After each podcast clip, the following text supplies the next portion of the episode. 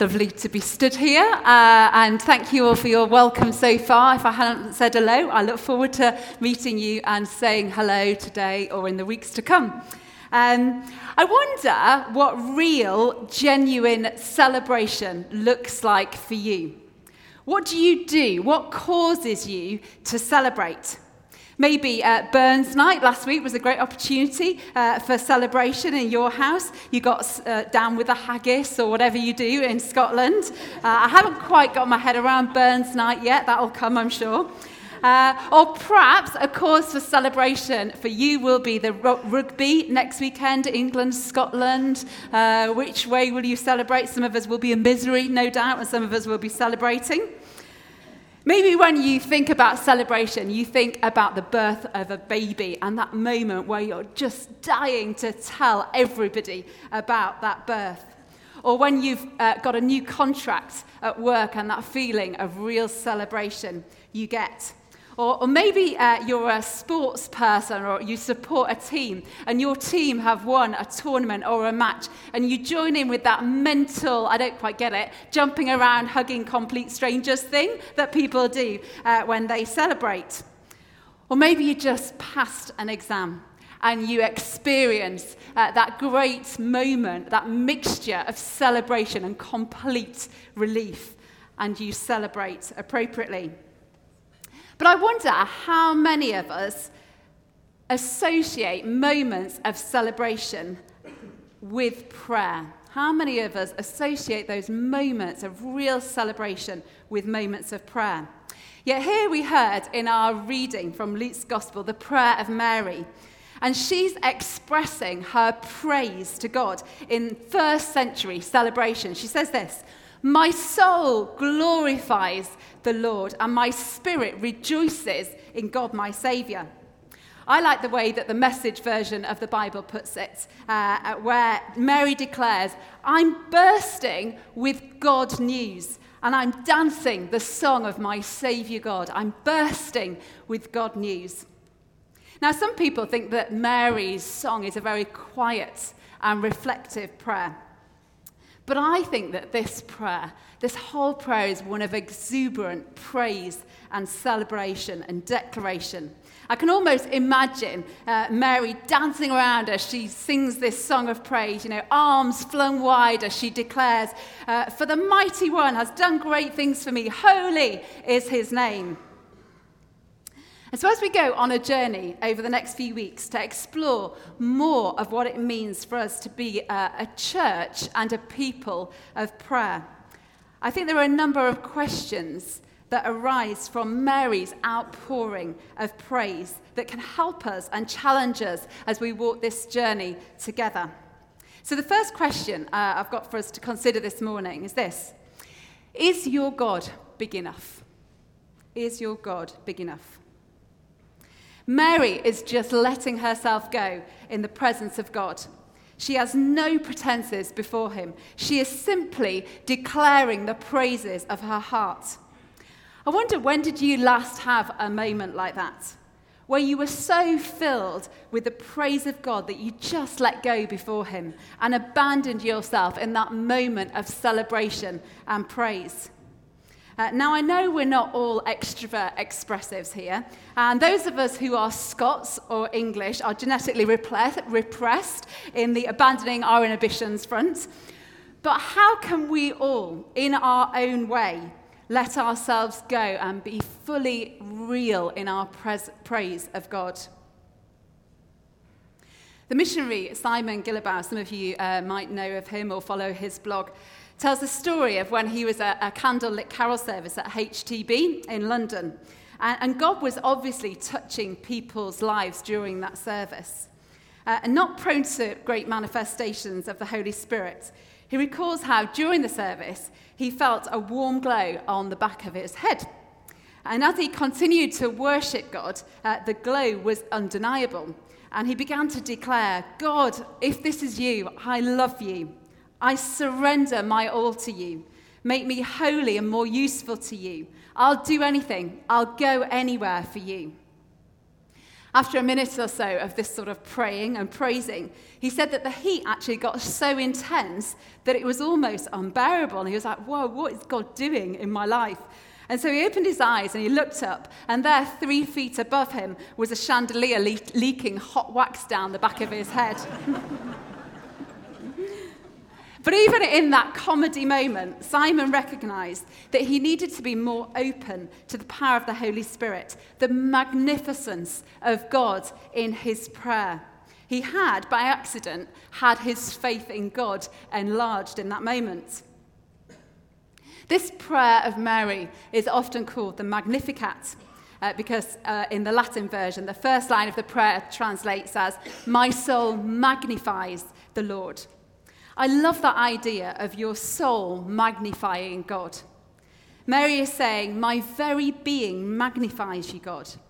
And when we magnify something, we make it bigger, don't we? We make it bigger than it's previously been. And isn't this what some of us need to do tonight, today, this morning, even, in our relationship with God? To magnify Him, to make Him bigger in our lives. Maybe make him bigger in the life of this church. Maybe you've been a Christian uh, for some time and you've made Jesus a little bit like God in my pocket, a small, handy, charm like character which you bring out every so often and ask him to sort out little aspects of your life. But generally, you keep Jesus in there, in that small corner of your life. And if we're really honest, we keep him a bit smaller and less important than ourselves.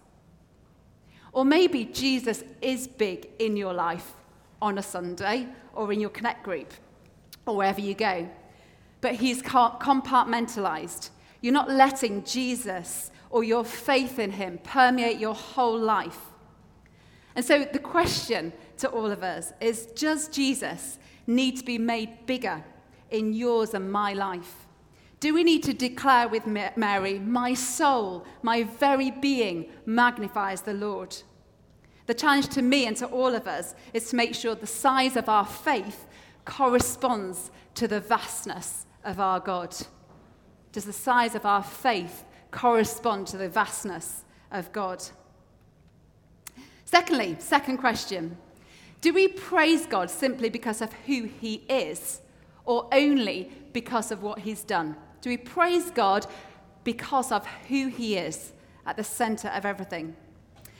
Let me ask us when do we tend to praise God? When things are going well? When we've passed an exam? When we've had a promotion? When someone's become a Christian? When we're in church singing amazing songs of praises to God? When your prayer is answered?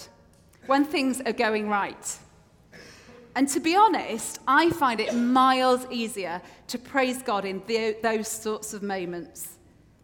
Yet here we have Mary, and we have the situation she's in, and we hear her words of praise. And let's face it, on the surface of things, things aren't, life isn't going really well for Mary in this moment. A few weeks before, an angel has rocked up in her lounge, and the first words he declares to her are, Mary, do not be afraid. And she's like, um, You're just about to tell me uh, that I'm not to be afraid. And in the next breath, you're about to tell me that I'm going to have a baby who's going to be the savior of the world. And I'm a teenager and I'm not married. And the punishment for sex outside marriage, and let's face it, everybody is going to think I've had sex out mar- outside marriage, is stoning to death. You're telling me, do not be afraid. Mary's pregnancy was incredible a gift from God, miraculous. But it did not do her any immediate favors uh, in her uh, small town of Nazareth. I'm sure it did not make her flavor of the month there, or somebody to be set up as a holy, godly example. She cannot have been in a completely good place. And yet, and yet, in the middle of this situation, her response is not to plead to God in sackcloth and ashes, to change her situation, to rescue her, to make it not happen.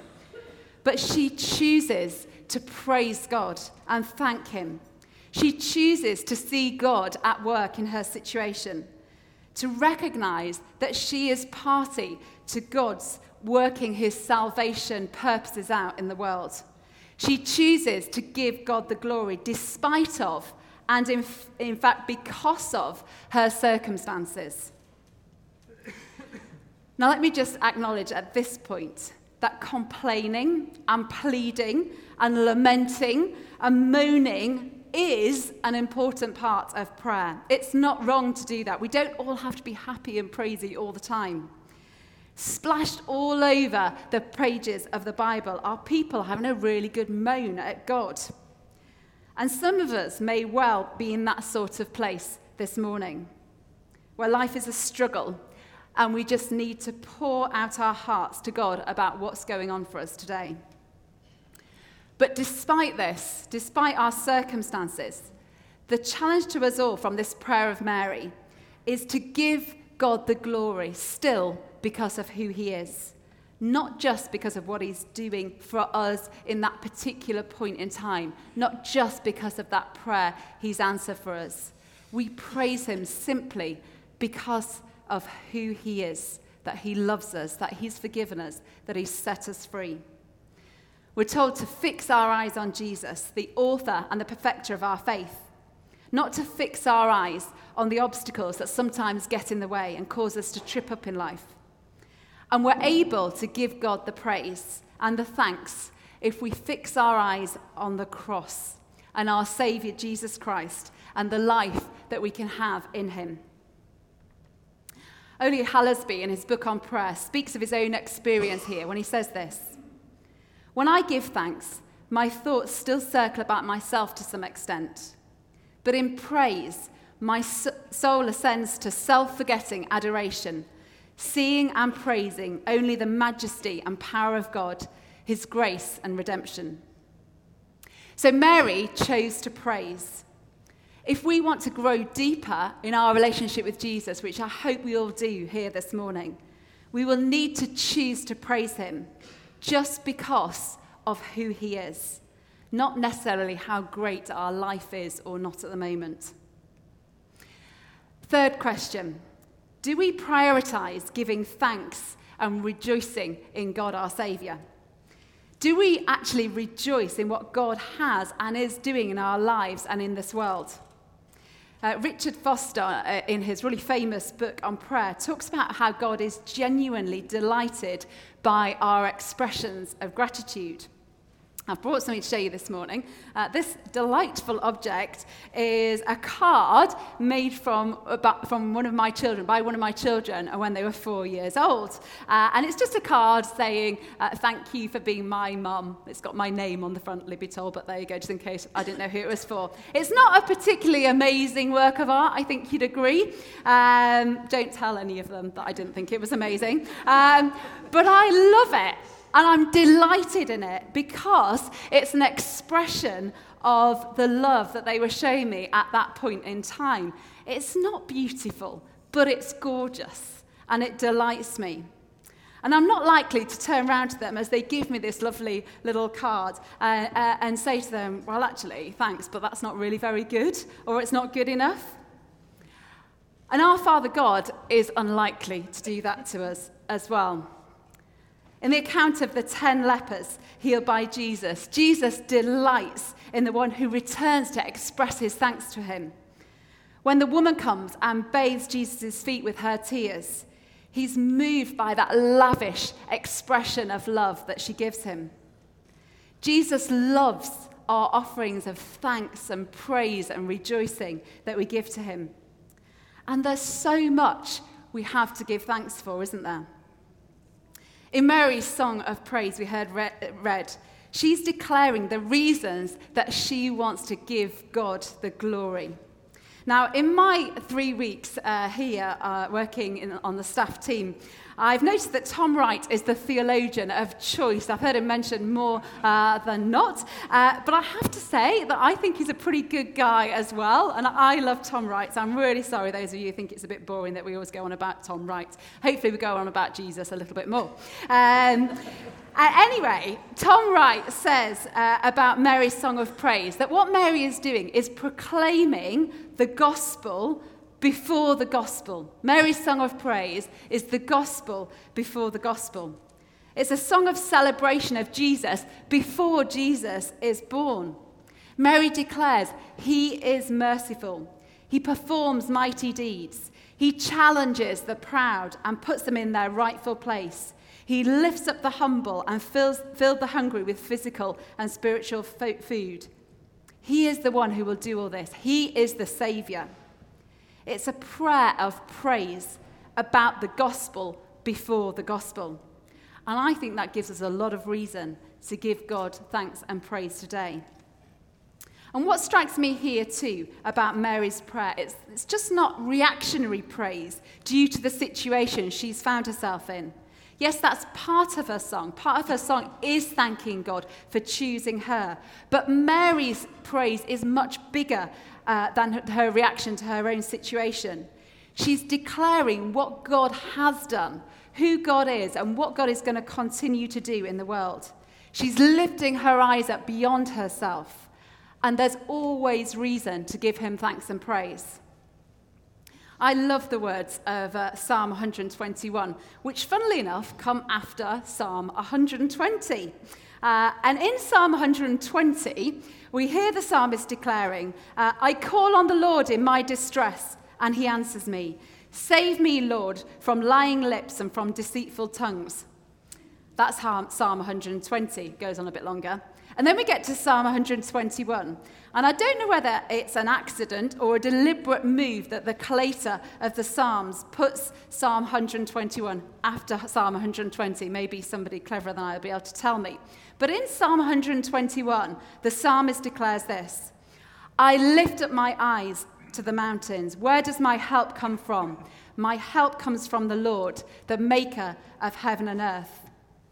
The psalmist begins with that reminder that sometimes we just need to look up and see beyond our own situations to the God who is the creator, the sustainer, who won't let our foot slip, who is the savior, who loves us, the one who is before all things and will continue to be, the one who loves us beyond measure, the one who de- deserves our praise simply because of who he is. One of my favourite verses in the Bible is 1 Thessalonians 5, uh, verse 18. And in it, we're commanded to do this Rejoice always, pray continually, give thanks in all circumstances, for this is God's will for you in Christ Jesus. Rejoicing, giving thanks, it's an essential part of prayer and God's will for us in Christ Jesus. This is what it means to be a disciple of Jesus. In June last year, uh, a young man called Armel was killed and his body was burnt in Burundi by a mob opposed to the politics uh, that he represented and espoused. Armel was a brave and an inspirational young man uh, for those who were living life with him at that time. But one of the things that struck me most when I heard about his story uh, was the post that he put on Facebook on Christmas Day 2014, not knowing that six months later he would be killed. And this is what he wrote Each morning when you wake up, begin by thinking of joy and love. Instead of turning your mind to the day's chores, say, Lord, I thank you that I'm still alive, that I can breathe, eat, walk, see, hear, think, love, for these are incredible gifts. Then get out of bed joyfully and learn to even be thankful for each problem, which is the best way of overcoming it. If you begin complaining or getting upset, you'll be even more weighed down. But if you say, Thank you, Lord, there must be a reason for this obstacle, I need to learn something through it, you'll find your difficulties turning into precious stones. Nothing can resist gratitude. Thank Him for what you have and what you don't have for what brings you joy and even for what makes you suffer. Even when unhappy, find something to be thankful for. That is how you will embody the flame of life. Really powerful words from a really young man who died this last year. In my previous ministry, uh, life was extremely busy, and it was often like being on a treadmill of one thing after another. Uh, I was involved in some really exciting ministry, talking to people about Jesus every day and walking on, uh, on people's journeys uh, with him and seeing some really amazing transformations in people's lives. And yet, things could sometimes still seem mundane. Because on the treadmill, the busyness of life, it meant that stopping and reflecting and praising God for what he was doing was often pushed to the back burner. And so during Lent, a couple of years ago, I was challenged to keep a Thanksgiving diary. And the idea was that every evening I would stop and reflect over the last 24 hours and just jot down a couple of things uh, to be thankful uh, to God for. Uh, and this is my Thanksgiving diary. And in it, you'll find things like, I haven't looked at it for ages actually, I'm really bad. Uh, things like, um, um, um, um, thank you for more, my friends. I did find a page earlier that said, thank you for dairy milk chocolate. Uh, really important things. But a lot of it was just saying, thank you, God, for saving so and so. Thank you for what you're doing in that person's life at the moment. And I wasn't actually very good at doing it, to be honest. Because once I started, I found that it took too long to do. There was just so much to stop and be thankful and to praise God for. So much to think about what God had done and to give Him praise for. And sometimes we're so caught up in life that we don't take time to pause and to look and acknowledge and praise God for who He is and what He's doing in our lives and the lives of the people around us and the lives of the wider world. And I wonder too if there is enough of a culture here in this church and generally in the wider Christian world of sharing with each other what God has done in our lives and giving Him thanks and praise for that. When we ask each other this morning, when we turn and chat over our cup of coffee, how are you? How are things? We might share eagerly our feelings uh, uh, about our family or what's going on in our work or where we're planning to go on holiday. But how readily do we share what God has done and is doing in our lives at the moment, or in our families' lives, or what God has done this week, or an answer to prayer that you've had? One of the things that I find most inspiring and encouraging as a disciple of Jesus is hearing what God is doing in people's lives. And it doesn't have to be anything wild either. You don't need to have an amazing story every time. Even the ordinary is extraordinary when God is at work. Even the eh, ordinary is extraordinary when God is at work. And as we do this, we'll be encouraging a culture of celebration, of praise and thanksgiving as we acknowledge and recognize that God is at work in our lives and in this world today in 2016. I think it's great to talk about this, and you could all be sat there thinking, oh, that's a great idea. But can I challenge us to actually start to do it today? To engender a culture of thanksgiving and praise and celebration in our lives and in this church. And maybe you want to do something before you leave church today. And so I've just popped at the back on a table uh, a whole load of post it notes that look like this. Uh, there was a thing that said thank you above it, but most of them have fallen off the wall now. Uh, and if you've got a minute on your way out of church this morning, just pause there, grab a pen, reflect. Is there something that you want to give praise and thanks to God for today? And just jot it down on those post it notes. And maybe when you go past again, when you've had your cup of coffee, have a look at what some other people have written on there. And I absolutely guarantee it will encourage you, it will enlarge your faith in Jesus, that He is at work in our world today, and that we've got a huge amount to give Him thanks and praise for. So, as we finish, those three questions again uh, that spring from Mary's rather exuberant uh, song of praise. Is God big enough in your life, in my life? Do we praise God simply because of who He is, or only just because of what He did answering our prayer this week? Do we prioritize giving thanks and rejoicing in God, our Saviour? Let's just bow our heads to pray.